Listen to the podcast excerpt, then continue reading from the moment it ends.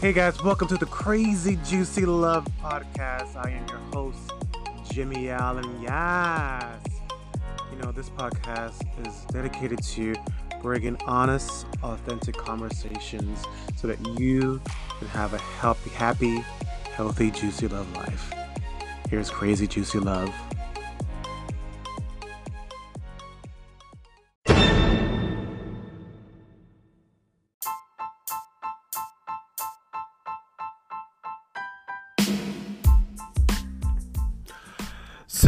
Welcome back to 20. so, welcome back to the Crazy Juicy Love podcast. Happy New Year's 2021. Oh my God. Oh, there's so much happening. So much is happening. I'm so excited for this year. You know, I hired a new business coach, and I'm so excited and making a lot of changes, and I'm so excited to be sharing with you. So, you know, let's let's just start it off.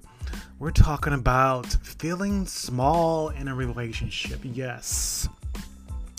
Because guess what? You deserve someone who sees your greatness, not your potential. Hallelujah.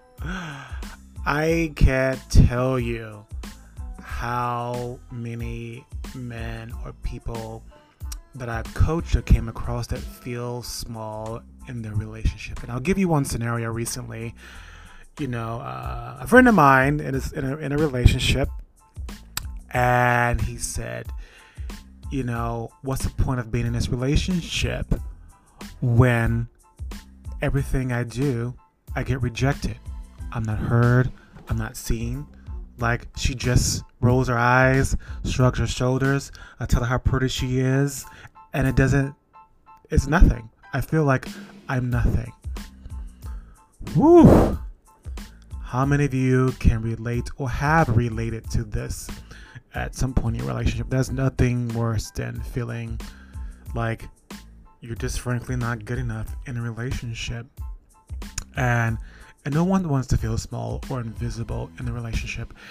And a part of that, there's an underlining belief of I'm not good enough and I feel invisible. That unfortunately you are perpetuating that belief. And you, because of that belief, your actions are aligned with that belief that causes you to make yourself feel invisible, to make yourself spiral out, feel depressed. And trust me, child, I have been there. And you know, it's it's just it's a really, really horrible feeling. And so, you know, I wanted to like bring this to the forefront and ask you know if you you feel that way leave some com- leave some uh, comments in the comment box. You know um, why is this happening? What are the things you think that you're doing in order to perpetuate this belief? Because uh, i can tell you right now for me when i was in that place in a relationship.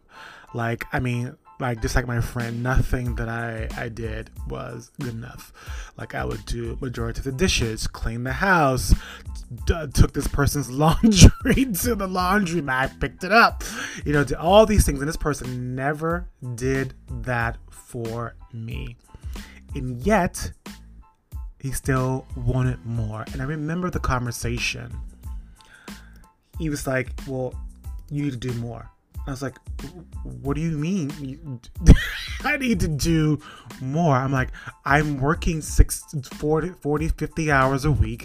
I come home, I cook more than you because you can't really cook.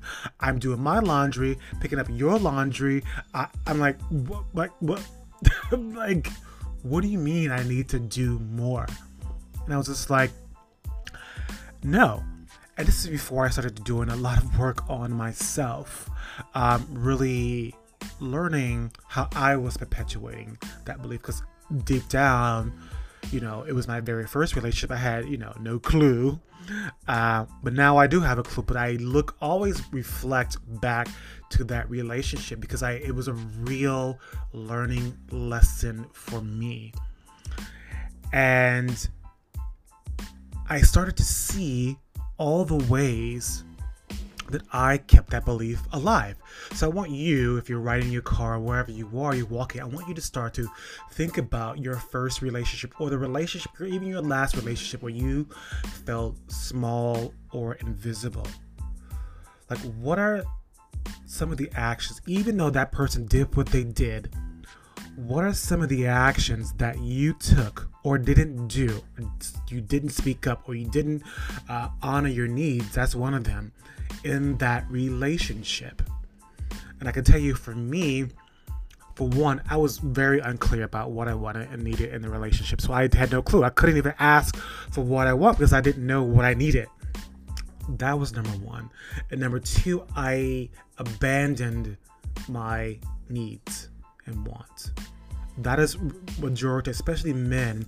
Men typically abandon their needs and wants in order to make the other person happy. And you know, one of my last clients, he noticed, or I pointed out, that he would set a boundary and he would give it up based off a temper, tra- temper tantrum of his wife. Instead of standing his ground, like, no, this is what I needed, he abandoned his needs in order to keep the peace. Because of a lot of us, how many of you abandon your needs in order to keep the peace? Which inherently we all know it does not keep the peace. Because if you're abandoning your needs, someone else is being in control. So there's a dynamic that needs to be addressed. One is abandoning, and the other one is controlling. And love is not controlling. Love is the ebb and flow of the relationship. There's no manipulating because control is a part of manipulation. I can totally get in this manipulation thing because I just had a huge realization of a guy friend that I thought was a friend, but I realized he was manipulating me, trying to get me to be one of his clients. And I'm not gonna go there. That's for another episode because I I have a feeling there's gonna be more unfolded with this particular person. So anyway, so here are some of the signs that you may be feeling invisible or that you may be abandoning your needs in a relationship. And uh, I'm going to give you some suggestions of what you can do to order to flip that, start to honor and live in your purpose and live in your best life. So one, you ignore your needs and feel in your feelings because you feel like they are necessary. They don't matter. As long as the other person, you say things like, as long as that other person is happy, my needs and want don't matter. Number two, you feel unsure of what to even say when asked, What are you feeling right now?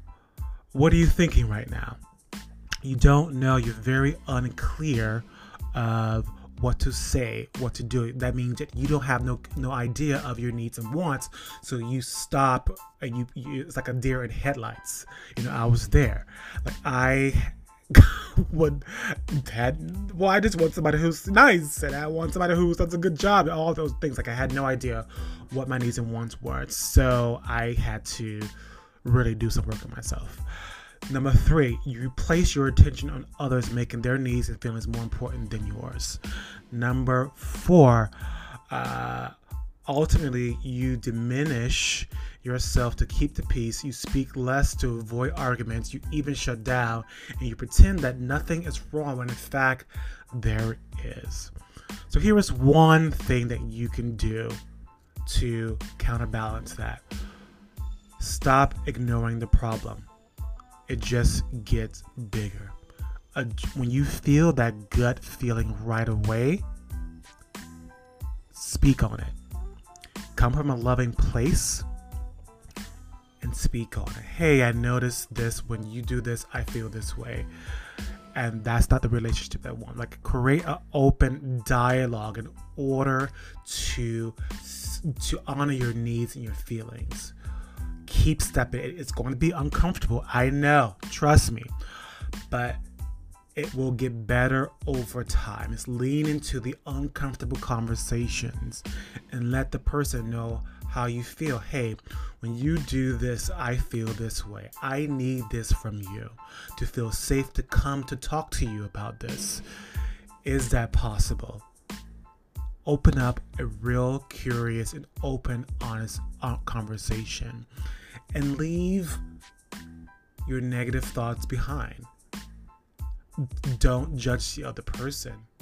Don't have the, the a defensive mechanism or a, a thought to say, listen, hear what the other person say, get what the other person say, and you can start to turn around your relationship. So that was my little spiel for today. Um, I look forward to speaking to you more and Happy New Year. Crazy Juicy Love.